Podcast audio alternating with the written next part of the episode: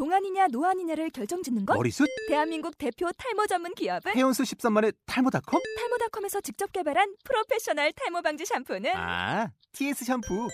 늘어진 두피 모공을 꽉! 단 한 올의 모발까지 꽉! 사용할수록 풍성해지는 나의 모발. 이제 탈모 고민 끝! TS 샴푸. 안녕하십니까 한국재무관리센터의 Show Me the Money 진행을 맡고 있는 서상일입니다 오늘 두 번째 방송인데요. 저희 권 점장님하고 전준환 팀장하고 지난주에 되게 고생을 많이 하셨는데 그 녹취물의 음질 저하로 반영을 못하게 된 점 너무 아쉽게 생각합니다. 이 방송 듣고 계실 정혜정 실장님 죄송하고요 조금 더 오늘은 열심히 할 테니까 잘 편집 좀 해주시기 바라겠습니다. 자, 그럼 시작하기 전에 어쨌든 청취자분들은 듣지는 못하셨는데 저희가 지난주에 부동산 관련된 얘기를 많이 했어요. 아, 그 전에 아, 새로 오신 분 있으니까 우선 소개부터 할까요? 자, 우선 한국재무관리센터의 투자 전략 팀장님 허강석 팀장을 모셨습니다. 자기 소개 간단히 부탁드릴게요. 네, 안녕하십니까. 저는 이제 한국 재무관리센터의 투자 전략 팀장으로 어, 오게 됐고요. 어, 이쪽 방송에 이제 매주 참여를 하게 됐습니다. 뭐 금융 시장이라든가 투자 전반적인 시장에 대한 분석하고요. 일반인들이 지금 최대의 관심을 갖고 있는 부분들을 매주 체크해 드려서 투자 전략적인 부분에 좀 도움이 되도록 노력을 하겠습니다. 네, 감사합니다. 저기 권호준 선생님 어쨌든 네. 청취자들은 처음이니까 다시 한번 자기 소개 부탁드릴게요. 네, 안녕하십니까. 전 한국재무관리센터의 권호선 지점장입니다. 팟캐스트를 한번 해보자는 말을 한번 한 이후로 여기에 또 이 자리까지 나오게 됐는데요. 또제 핑계 되는 겁니까? 네, 모든 것은 저의 소치죠. 어쨌든 예 저기 허 팀장님도 너무 부담 갖지 마시고요. 그냥 편하게 저희끼리 공부하시면서 청취자들한테 또 하실 얘기 그리고 우리 고객들한테 하실 얘기 그냥 편하게 하시는 거니까요 너무 얼지 마시고 그냥 네, 편하게. 진행하시면 됩니다. 어 저희가 지난주에 그 부동산 관련된 얘기를 권호선 지점장님하고 요 지금 참석을 못 하셨는데 그 몸이 안 좋으셔갖고 전진환 팀장님하고 같이 얘기를 했었는데요.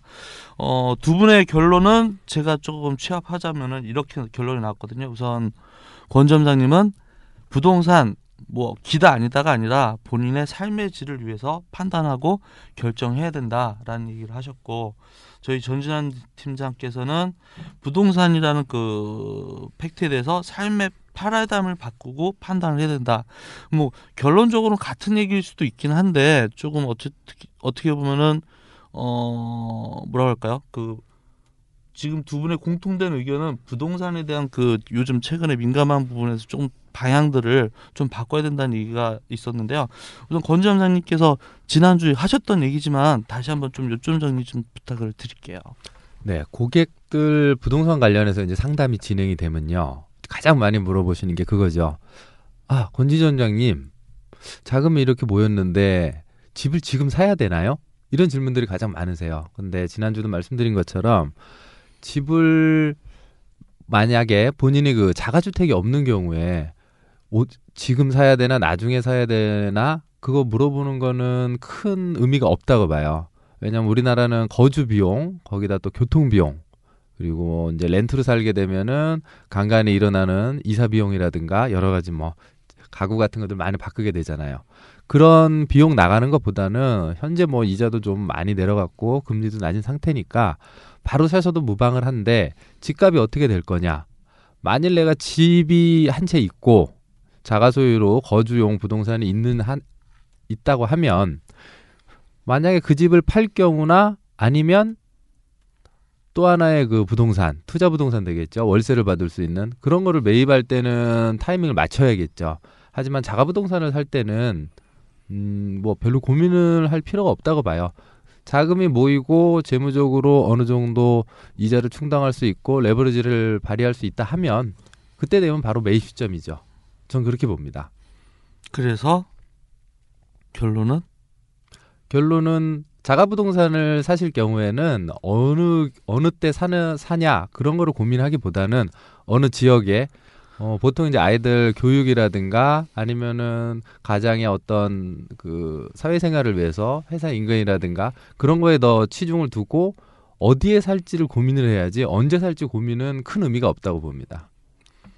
네, 알겠습니다. 자기 갖고 있는 적정한 규모에 맞게끔 그 삶의 질에 대한 부분으로 판단했으면 좋겠다라는 얘기시고, 자 오늘 허강서 팀장님 처음 참석하셨는데, 어 진행하기 앞서 허강석 팀장님께서 갖고 계신 부동산에 대한 생각, 뭐 어떤 뭐 너무 어렵게 생각하지 마시고, 네. 네, 아, 저도 요즘 이 투자적인 부분에 고객들이나 기존에 이제 부동산에 투자하셨던 분들을 최근에 몇몇 뵙고 난 다음에 어, 여러 가지 생각을 많이 하게 됐습니다. 아 그렇잖아 또 지난주에 뭐 네. 고액 자산가께서 네. 예, 아, 제가 지난주에 어, 고액 자산가분을 두 분을 뵙고 또 이제 반대 극단적으로 사회 초년생들 어, 직장인들에 대한 부동산에 대한 그 상담을 받고 어, 세네분들한테 그 전문가의 의견을 좀 수렴을 한 그 부분에 대해서 좀 간략하게 말씀을 드릴게요.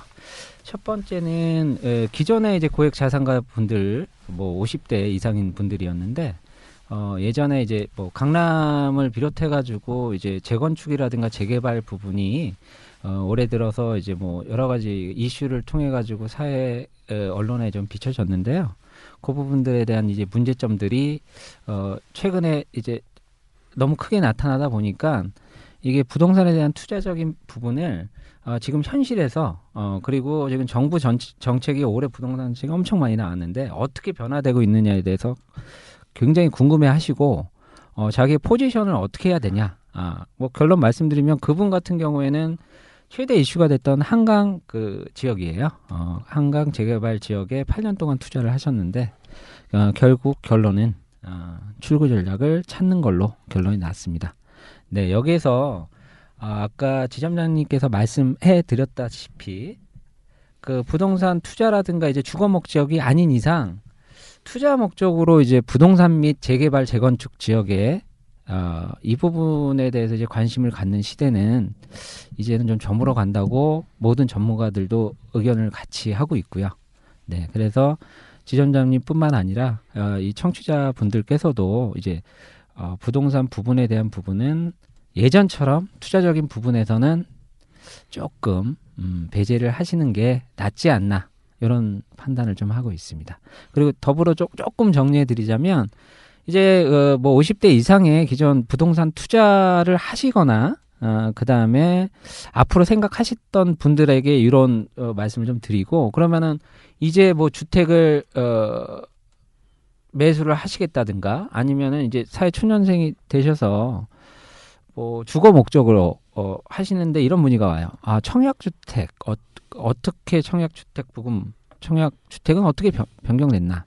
어, 요것도 좀 정리를 해, 해드리자면 저번 달에 이제 청약 주택 부분에 대해서 조금 제도 개편이 있었습니다. 네. 네, 그 부분 정리해 드리자면 예전 같으면 뭐, 어, 뭐 간략하게 이렇죠. 그러니까 무주택으로 어, 세대주가 뭐 몇 년 동안 음, 순위를 매겨가지고 금액, 지역 이거의 차이가 있었는데 근본적으로 바뀐 거는 세대주가 아니더라도 이제 주택 청약의 문이 열리고 그 다음에 지역과 그 다음에 그그 청약 부분 납입 횟수 여기에 변화가 있으니 이 부분에 또 관심 있는 그 일반 어 주거 그러니까 뭐 주택이나 아파트를 매입하기 위해서 청약 주택 및 요 제도가 좀 바뀌었습니다. 만약에 지금 생각하신 분들은 어 바뀐 부분에 대해서 뭐 본인들이 주 거래 은행이나 통해 가지고 뭐 넣고 계신 부분 요거 음. 조금 체크할 그런 때가 왔다고 말씀드리겠습니다. 그 제도가 바뀌셨다고 했는데 저도 네. 얼핏 봤는데 네. 바뀐 취지가 뭘까요? 그, 네. 그 사실 좀- 이 음, 제도가 음, 상당히 오랜 기간 동안 유지되고 그쵸. 있다가 뭐 예. 또 이런 얘기하면 정부를 어떻게 어쩌고 하는 그런 얘기 들을까 걱정이 되긴 하는데 그거는 뭐 이제 정부의 정책, 부동산 정책에도 문제가 있지만 이거는 어쩔 수 없는 우리나라의 경기 상황 전체 구도상으로 변화가 생겼다고 생각을 하시면 됩니다. 우선은 부동산 부분 같은 경우 기본적으로 우리나라는 전 세계적으로 부동산에 대한 소유 의사가 굉장히 강했죠. 그래서 뭐 어, 지금까지의 패턴을 이제 어, 투자 및 어, 그러니까 매수, 그러니까 공급과 수요의 측면으로 간략하게 정리를 해드리자면 예, 부동산 전문가들 제- 저는 부동산 전문가는 참고적으로 아닙니다만 투자 전략의 포트상으로 좀 말씀을 드리자면 부동산도 마찬가지로 어, 시장 내 가격 형성은 수요와 공급이 결정을 하죠. 그럼 우리나라의 수요 공급을 간략하게 정리를 하자면은 최대 수요층이 어 30대 그러니까 사회 사회에 진입을 하셔서 이제 앞으로의 가정을 꾸미시면서 주택을 혹은 아파트를 어, 사시고자 하는 이 수요층에 대한 고 우리나라의 수요 구조가 완전히 지금 바뀌어가고 있다는 게 핵심 사항입니다. 첫 번째 그 베이비 부모 세대라는 어, 55년생에서 아마 63년인가 제가 정확히 체크는 못 해봤습니다. 그런데 이때 분들은 우리나라의 그 70년대 80년대 우리나라의 경제 성장을 이끄신 분들이 어 뭐 상담할 때 이런 얘기도 하시더라고요. 나이 드신 분들도 그렇고 어 젊으신 직장인 분들도 어 재형저축 문의하세요. 예. 그때는 정말로 재형저축 통해 가지고 주택 샀습니다. 어 70, 80년대에 어 재형저축은 국가적으로 어, 어 보조를 해주면서 어 은행의 예대 금리를 넘어선 뭐 20% 이상의 고금리로 네 이게 주택하고 관련이 있기 때문에 말씀드리고 그런데 그 시대가 한 12년을 주기로 수요층이 바뀌어요. 그러면은 55년생을 기준으로 잡으면은 그 다음이 어뭐 60년, 68년 네 끝 세대를 치면은 70년대 전후 지금 40대에 계신 분들이 반반이에요. 요즘은 이제 그 baby boomer 세대들은 어, 부동산 때문에 이제 house poor 얘기 많이 들으셨죠? 예, 요즘은 전세금 떼어가지고 rent poor 얘기 나오죠. 음. 나도 지금 house poor인데 네.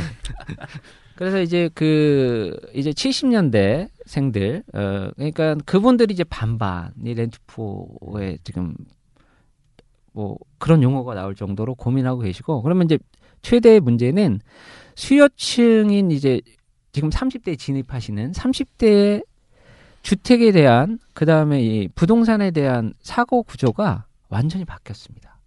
지점장님 말씀하신 것처럼 어 어떤 주거 그러니까 삶의 질을 향상시키기 위한 부분의 차원으로 들어가고 우선 구매력을 잃은 부분도 있어요. 사회 문제가 되고 있지만은 뭐 지금 실업층도 많이 늘어나고 그 근데 예. 일반 분들이 그 주택에 대해서 이제 생각 자체도 변했지만 네 주택 가격 자체가 구매 한계력을 좀 넘어선 것 같아요. 맞습니다. 예.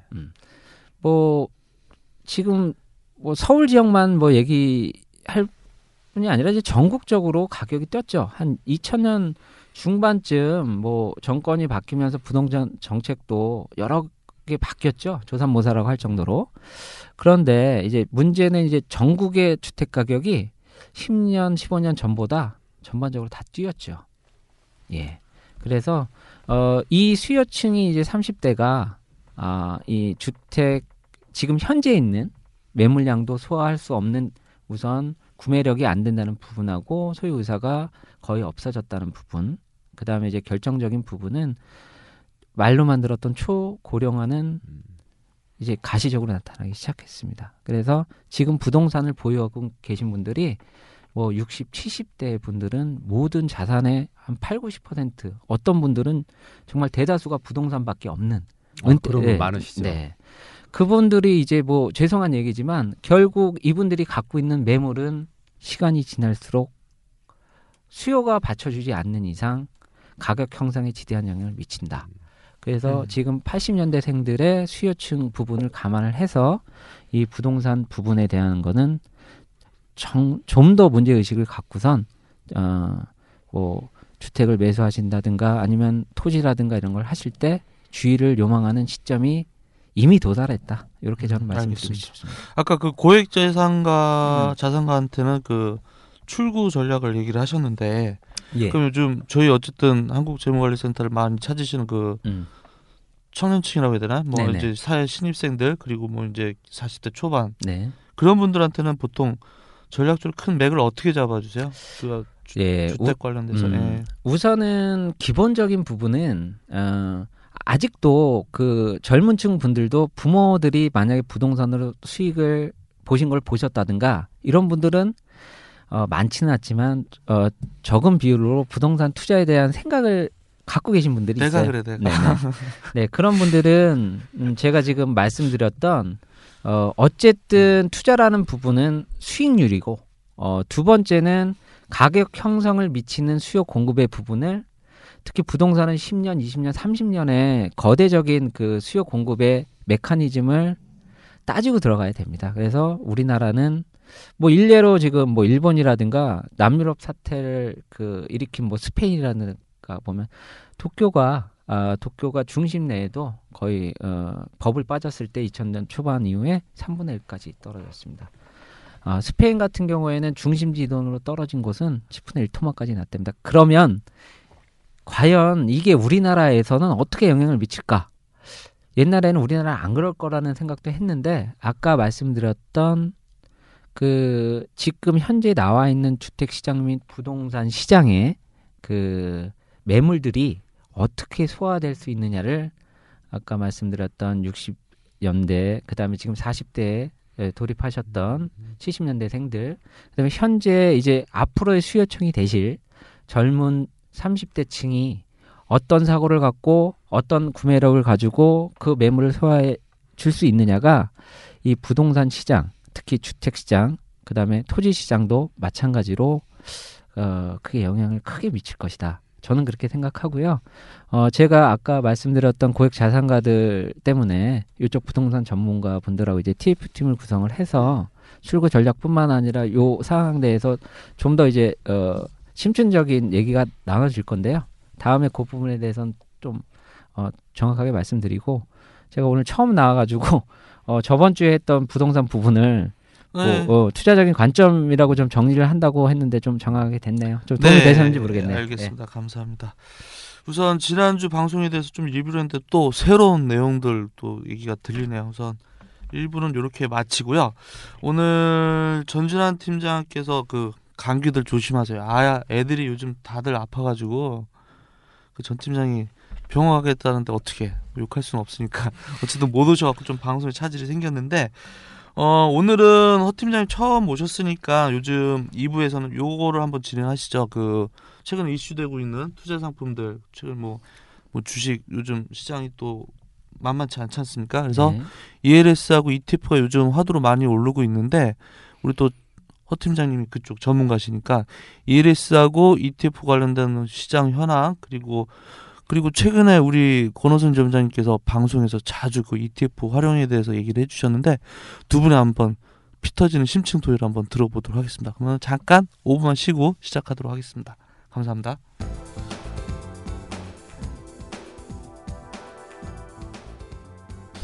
자, 2부 시작하도록 하겠습니다. 2부 시작은 아까도 말씀드린 것처럼 저희 전진환 팀장님께서 참석을 못한 관계로 좀 스케줄을 바꿔서요. 내용을 좀 바꿔서 어, 최근에 주식시장 변동에 따라서 뭐 여러 가지 얘기들이 많은데 얼마 전에 그 권호선 지점장님께서 방송이라든가 상담 관련돼서 어, 투자 상품 관련돼서 ETF를 많이 언급을 하시고 있었거든요.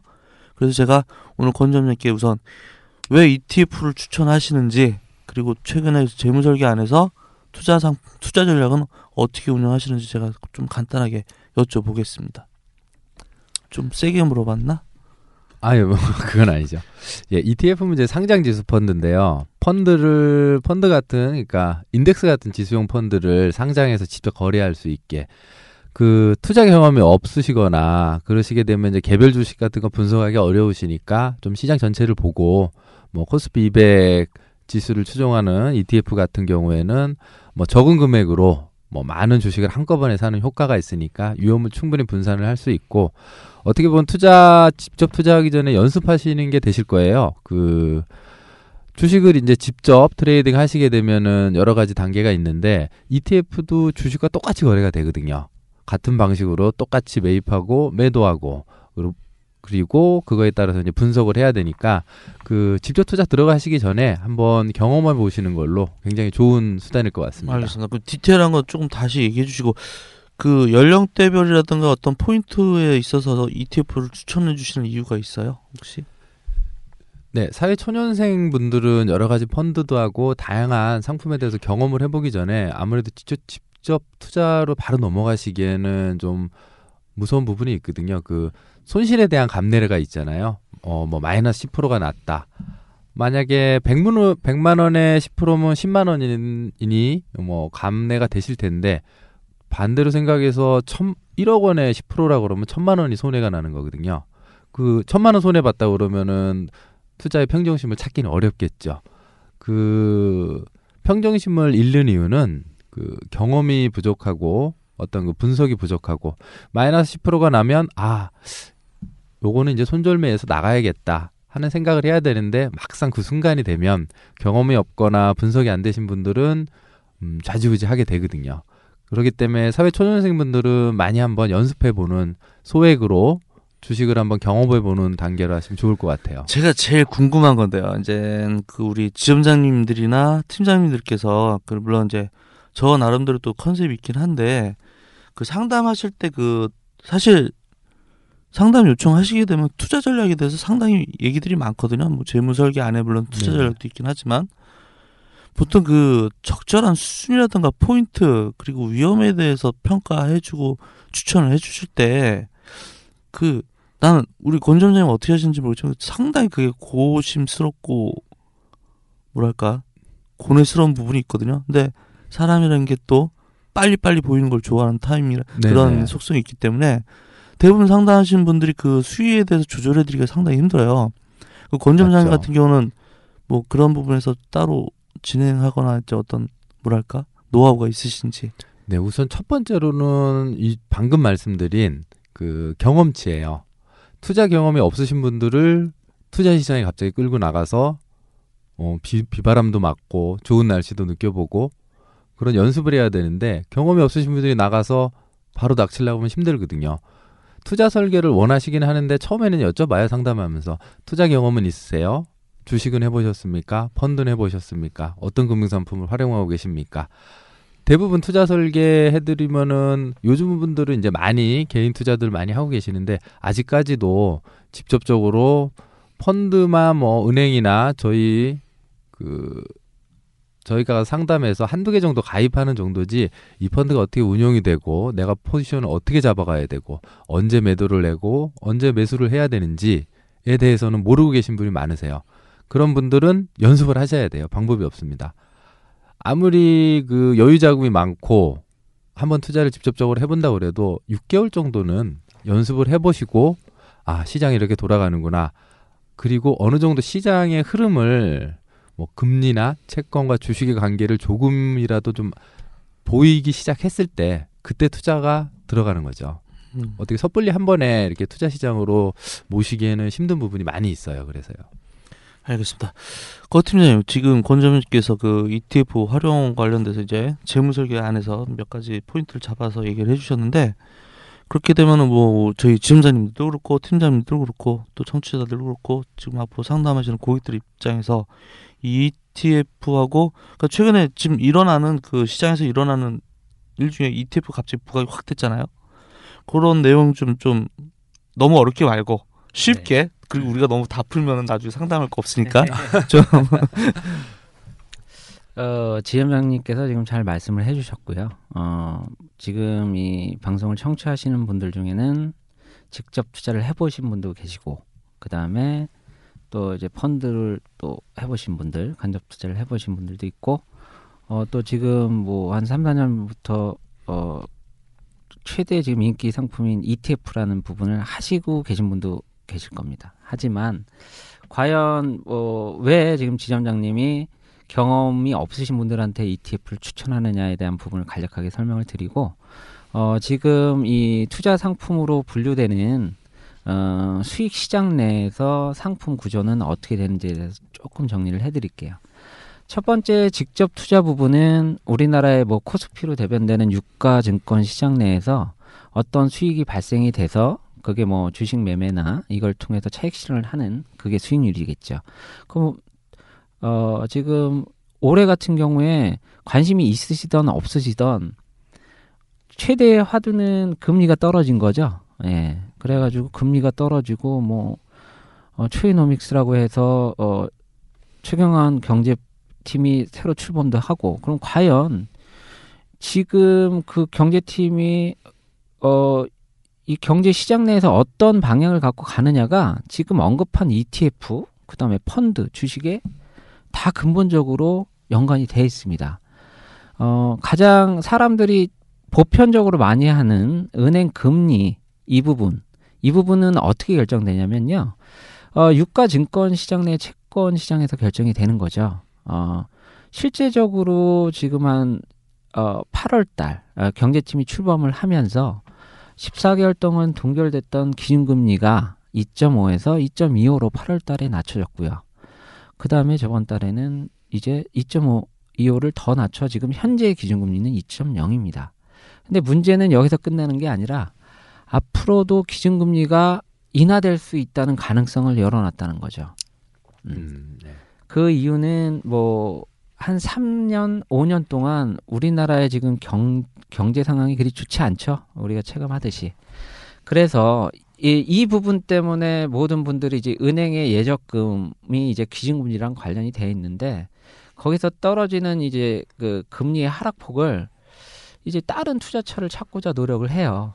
그러다 보니까 이제 결국은 이 언급하셨던 뭐 주식 투자든 아니면 펀드든 어, 그다음에 또 은행이나 뭐 접근성 용이하신 데서 하셨던 DLS 뭐 ELS 뭐 이런 파생 상품도 경험을 해보신 분들도 많고 실제적으로 금리 떨어진 부분 때문에 은행이나 증권사에서 가장 안정적인 구조라고 ELS랑 DLS를 추천해서 실제로 운영하신 분들 많죠. 광고가 아주 그냥 그쵸. 뭐 현혹되게끔 나오는 광고들. 있잖아요. ELS. 예, 근데 그게, 실질적으로 결과가 음, 그래서 그 지금 아까 어, 모두에 말씀드렸던 경제 상황이 그거에 밀접해요. 그래서 아마 지점장님은 그 부분을 보신 거라고 저는 보고 네, 있습니다. 네. 그래서 거기에 대안으로 떠오른 것이 ETF라는 것이고요. ETF는 아까 말씀드렸다시피 뭐 초, 어, 초보자들이 접근하기 좋다 맞습니다. 이유는 아, 직접 투자의 단점 부분하고요, 간접 투자의 단점 부분을 보완한 어찌 보면 금융 상품이라고 하기에는 이게 제도적인 부분이 더 강해요. 어, 음. 기술적으로 그래서 쉽게 얘기해서 ELS나 DLS나 모든 수익 부분의 지수 추정하는 부분하고는 완전히 구조를 달리합니다. 쉽게 얘기해서 주가가 오르고 지수가 올렸을 올랐을 때만 수익이 날 수 있는 부분도 아니고요. 반대로 어 지수가 떨어져도 수익이 난다고 하거든요. 그러면은 기존에 알고 있던 우리의 상식을 완전히 뒤엎는 거죠. 선물 네. 네. 어, 기본적으로 뭐, 뭐, 도박이다. 어, 뭐, 선물해 가지고 패가 망신했다. 많이 들으셨죠? 근데 공교롭게도 ETF에는 어, 상품의 구조상, 어, 선물 옵션에 대한 개념이 어, 상품의 차이는 있지만 45%에서 49%가 녹아 있습니다. 그러면 위험한 거 아니냐? 실제로 ETF 가입하시려고 증권사 가시면 파생고지 받으시면서 놀래세요. 하지만 ETF의 구조를 정확히 아신다면 아까 말씀드렸다시피 직접 투자의 단점 장점을 따온 거고 어 그 우려하셨던 그 위험성 분산 투자하고 시장 투자하는 인덱스 펀드의 기능도 고스란히 따왔기 때문에 어 운영 부분하고 시장의 상황을 잘 파악하신다면 큰 위험성을 어 감내하지 않고 그다음에 어 초보자들도 그다음에 지금같이 급변하는 시장 상황에서 직접 투자라든가 아니면 시장에 대항할 수 없는 간접 투자의 형식인 펀드보다는 훨씬 안정적으로 수익을 낼 수 있는 구조다. 그러면 운영. 기간은 어느 정도가 가장 적정할까? 예를 들어서 우리가 펀드 같은 경우 cost average라든가 여러 가지 효과 때문에 그쵸? 보통 예. 3년에서 5년 사이를 음. 보고 계시잖아요. 어, 제가 이제 올해 시장을 간략하게 분석을 해드리겠습니다. 이 코스피의 주가를 대다수 움직이는 우리가 지금 안정적이라고 하는 대형주 몇 개를 언급해 드릴게요. 어, 우리나라의 지금 코스피 시장의 주도주는 수출주의 대표 주자인 전자 분야의 삼성전자, 그 다음에 현대자동차였습니다.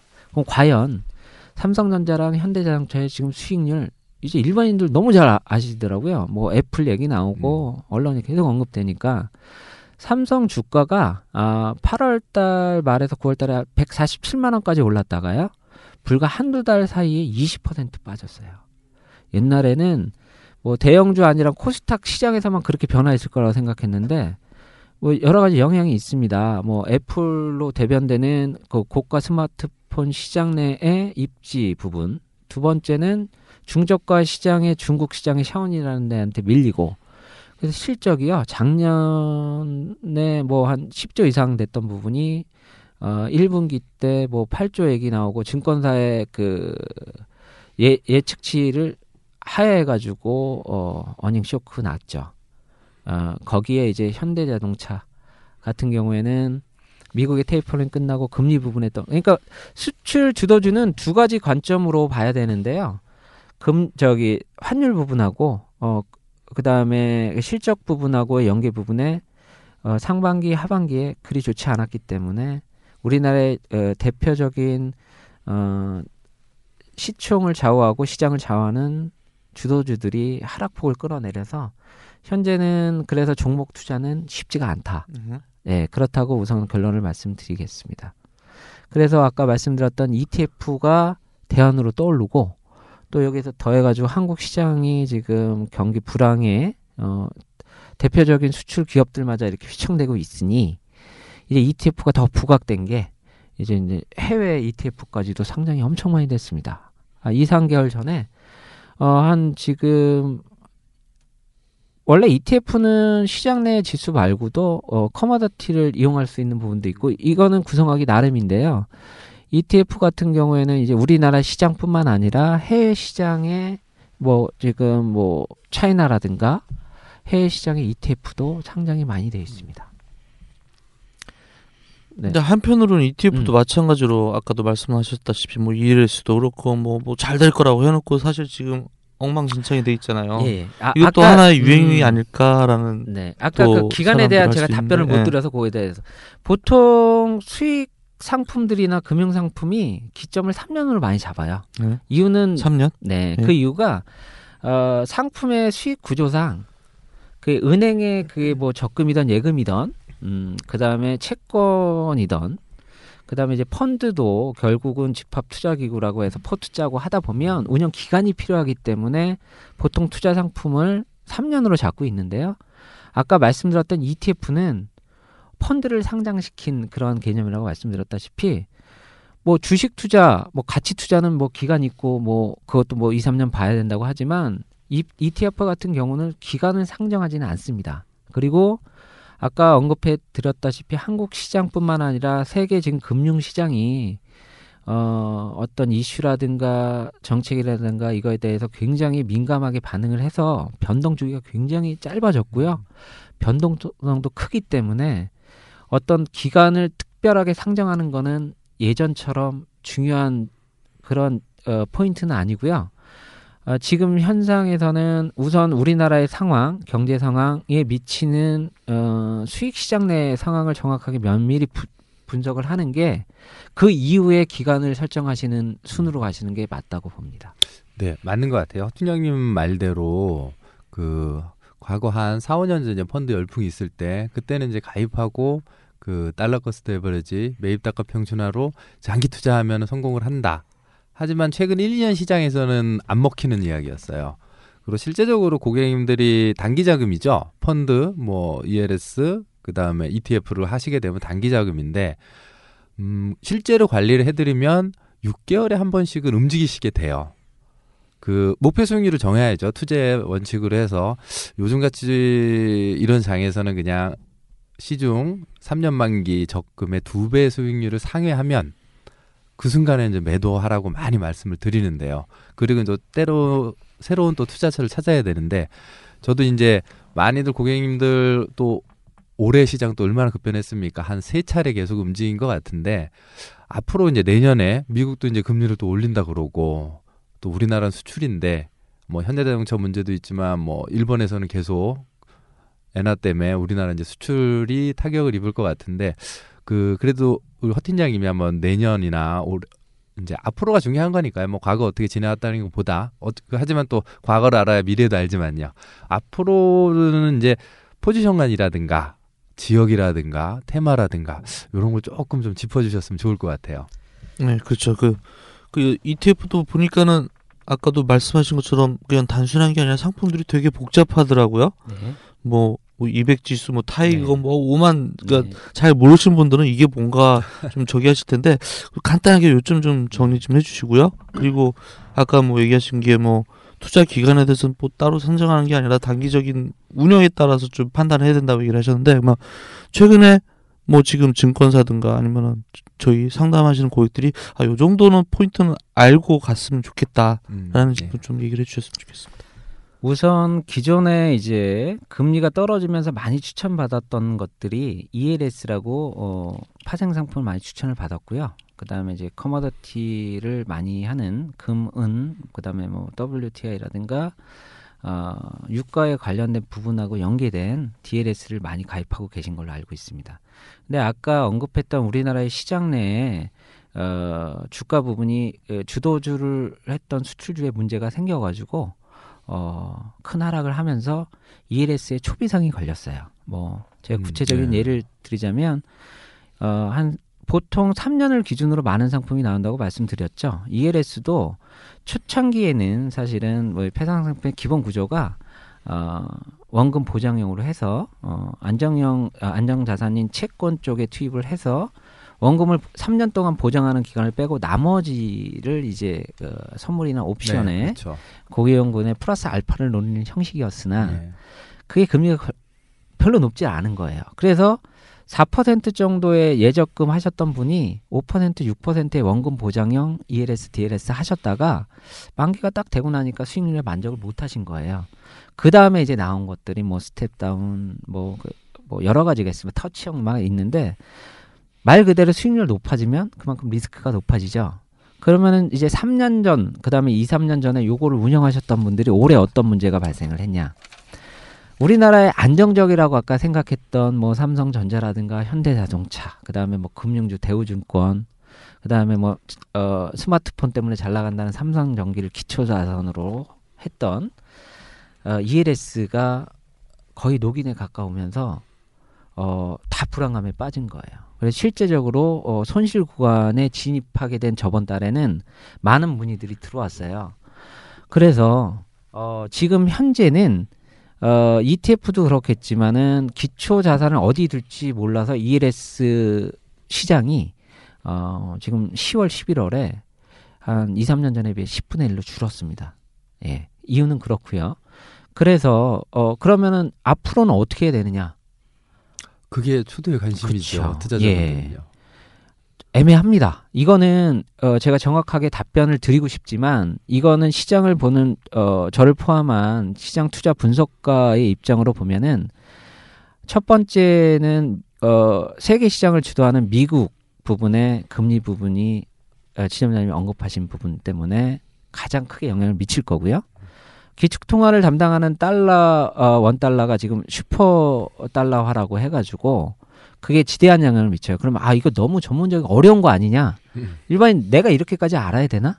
근데 공교롭게도 내가 지금 은행 가서 어, 예적금 하는 것도 사실 그거랑 상관이 있고요.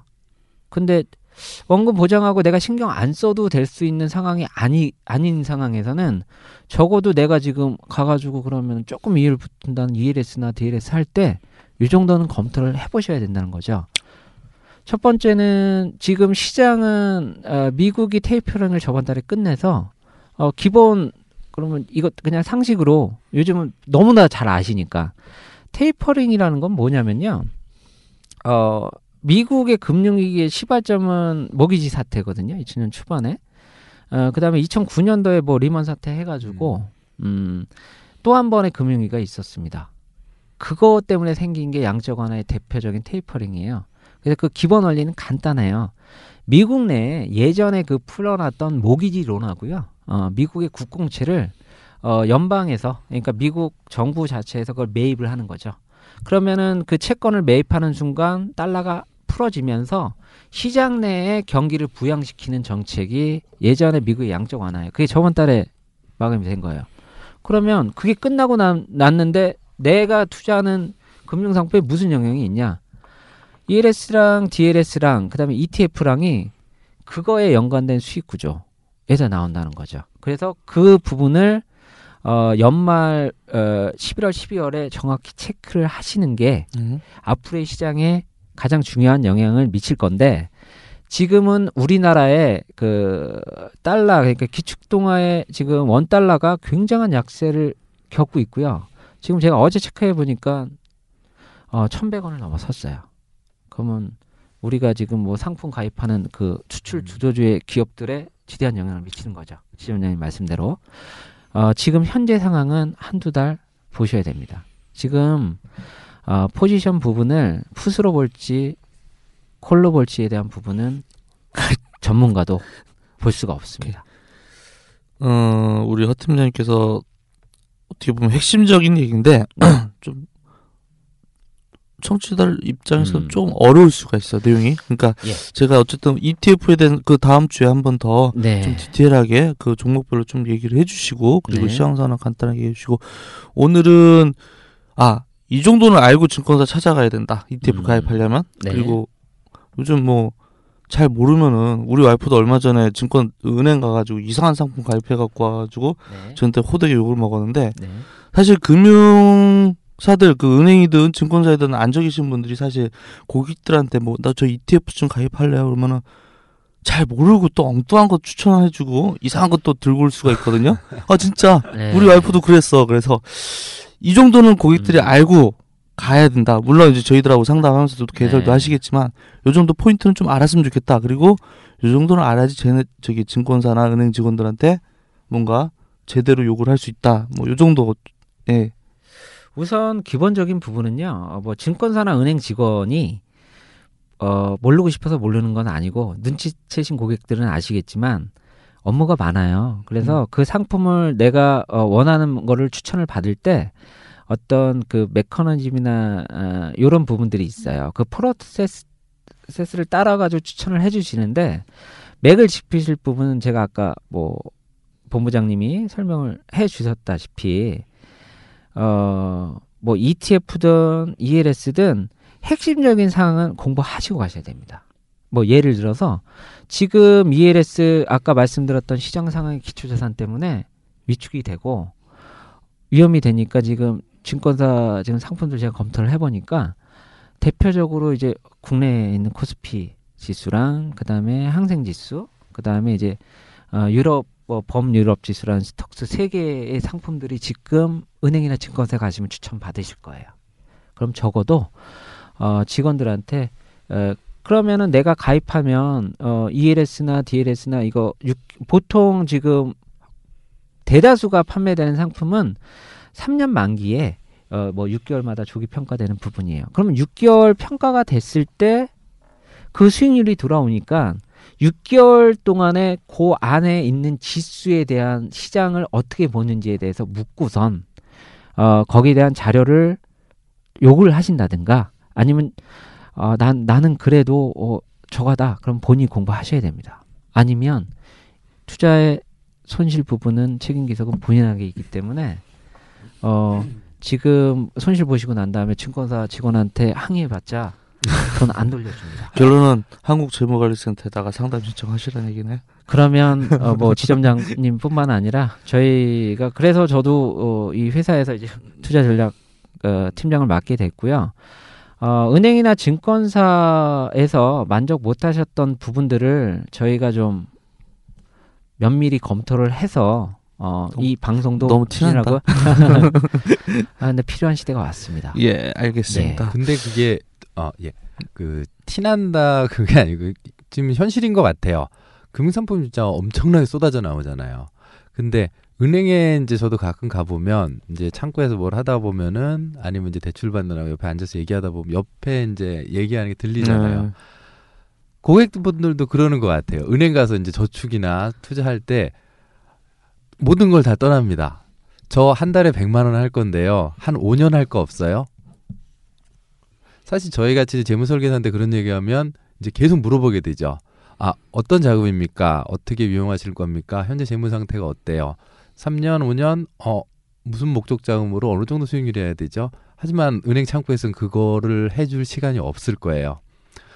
3년 얘기하면 펀드 나오는 거고, 7년 넘어가면 보험 상품 해주실 테고, 그리고 이제 상담 받았다고 생각을 하시는데, 은행을 가시기 전에 저 재무설계 담당자한테 뭐 상담 받으시면 좋겠지만 뭐 그럴 시간적 여유가 없다고 하지만 하, 하시면은 적어도 두 가지는 하나 생각을 하셔야 될 것 같아요. 본인이 수입을 하고 지출을 하고 저축할 돈에서 기간을 좀 분산을 해서 어느 정도 배분을 해서 아 그러면 이 정도 부분은 한 3년에서 4년 해야겠다. 요런 식으로 해서 기간이 설정이 돼야지 아 이달에 그러니까 급여도 오르고 한 300만 원 받았는데 갑자기 400 받는구나. 100만 원 남네. 한 3, 4년 저축해 볼까? 이러면은 의미가 없겠죠. 음, 무슨 얘기인지 알겠습니다. 네. 자, 여기 2부 시간 맞추고요. ETF나 ELS 뭐 좀 아까 네. 못다한 얘기는 다음 주에 조금 더 알겠습니다. 디테일하게 시황하고 좀 얘기를 해주시고요. 투자 전략 관련돼서 네. 부탁을 좀 드릴게요. 자, 그럼 2부 이렇게 마치고요. 3부에서 다시 뵙도록 하겠습니다.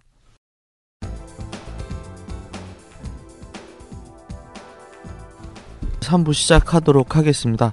어, 매주 3부에서는 우리 허강석 팀장님께서 금주나 아니면 그 달에 있었던 시장 전체적인 흐름하고 맥을 좀 짚어주시고 투자 전략에 대해서 계속 얘기를 해주실 건데 물론 이제 주식 투자가 아니죠. 예?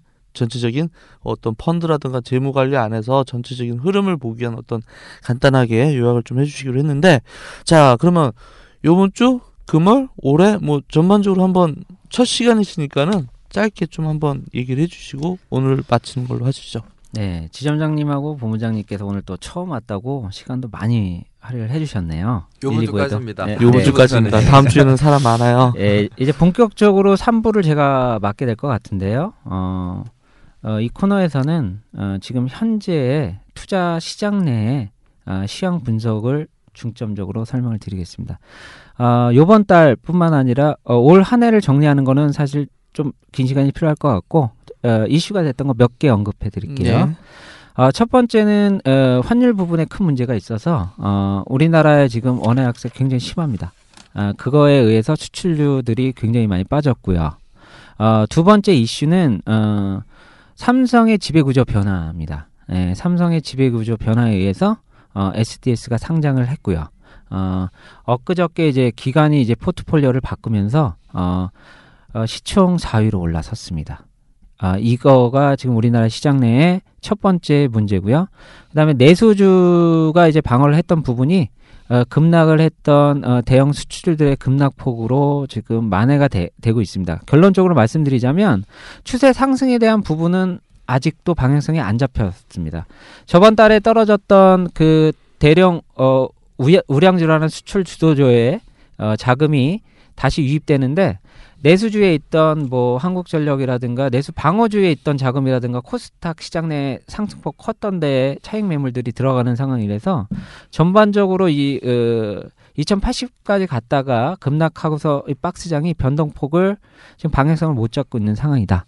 아, 그다음에 두 번째 영향 미치는 거는 어, 원 달러 말고 최대 이슈가 됐던 일, 일본 중앙은행에서의 추가 그 양적 그 완화 이것 때문에 지금 어, 엔달러도 다행히 예, 엔달러도 어, 원달러와 동일하게 지금 약세가 같이 동조화돼 가지고 타격은 준다고 하는데 우선적으로 그게 아직도 영향을 미치고 있고요. 어, 그 다음에 요번 달에 최대 이슈 예, 중국 그 어, 음. 홍콩 증시랑 이제 어, 직거래가 가능하다는 후광퉁 네. 예, 문제 있었죠. 예, 그래서 영향이 어떻게 미칠까? 예, 엊그저께 이제 추세를 보니 생각보다 큰 영향은 없을 거다.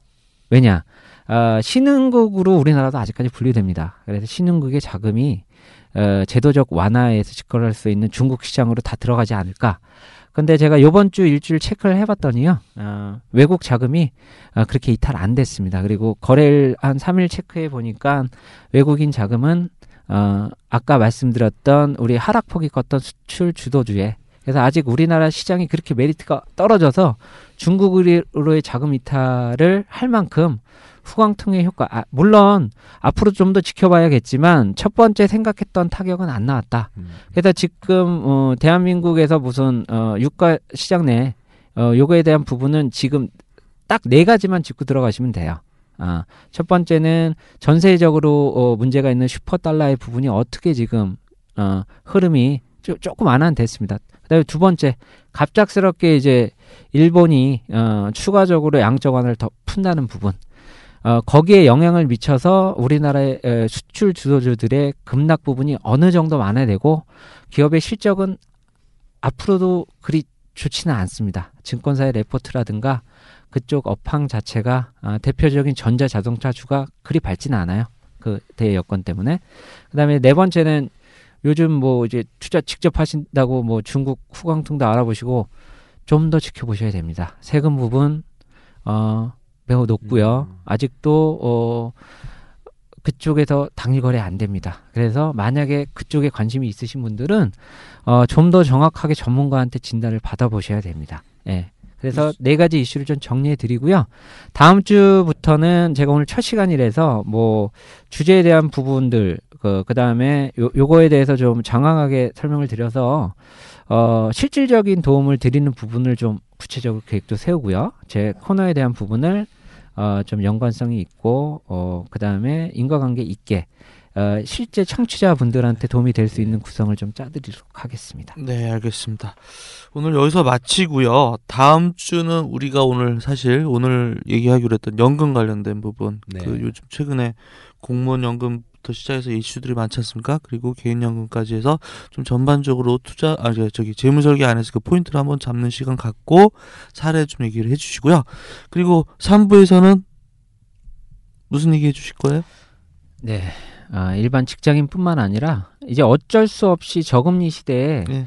대체 투자 상품에 대한 투자는 어떻게 할지에 대한 상품? 부분을 시장 상황 분석을 통해서 어, 실질적 도움이 될 수 있는 프로로 만들도록 그- 하겠습니다. 미리 듣고 준비하실 수 있도록 뭐 하나 또 소스로 주신다면 뭐 예를 들어서. 아, 뭐 기본적으로 한국에 지금 펀드를 하시는 분들은 지금 좀 난감하실 거예요. 제가 말씀드린 것처럼. 한쪽이 오르면 한쪽이 떨어져 가지고 수익률이 안 나고. 어, 이런 부분들은 어떻게 대처해야 되는지. 에, 그러면은 지금 어쩔 수 없이 에, 해외적으로 눈을 돌리고 있는데 그쪽 부분은 어떻게 해야 되는지 음. 그 다음에 이제 커머디티는 어, 대체 상품은 어떤 부분이 지금 현재 상태에선 유리한지, 예, 뭐 그거는 다음 주에 제가 말씀을 드리도록 네 하겠습니다. 아, 알겠습니다. 다음 주 기대가 많이 되는데요. 예, 저도 기대하고 자 저희가 오늘 두 번째 녹음을 했는데요. 어 조금 부족한 부분들이 많아요. 저희들도 스스로가 이제 점점 나아질 거라고 생각하고 자 한국재무관리센터의 쇼미더머니는 여러분들께 행복을 보여드리도록 노력하겠습니다. 자 마치도록 하겠습니다. 감사합니다. 네, 감사합니다. 수고하셨습니다.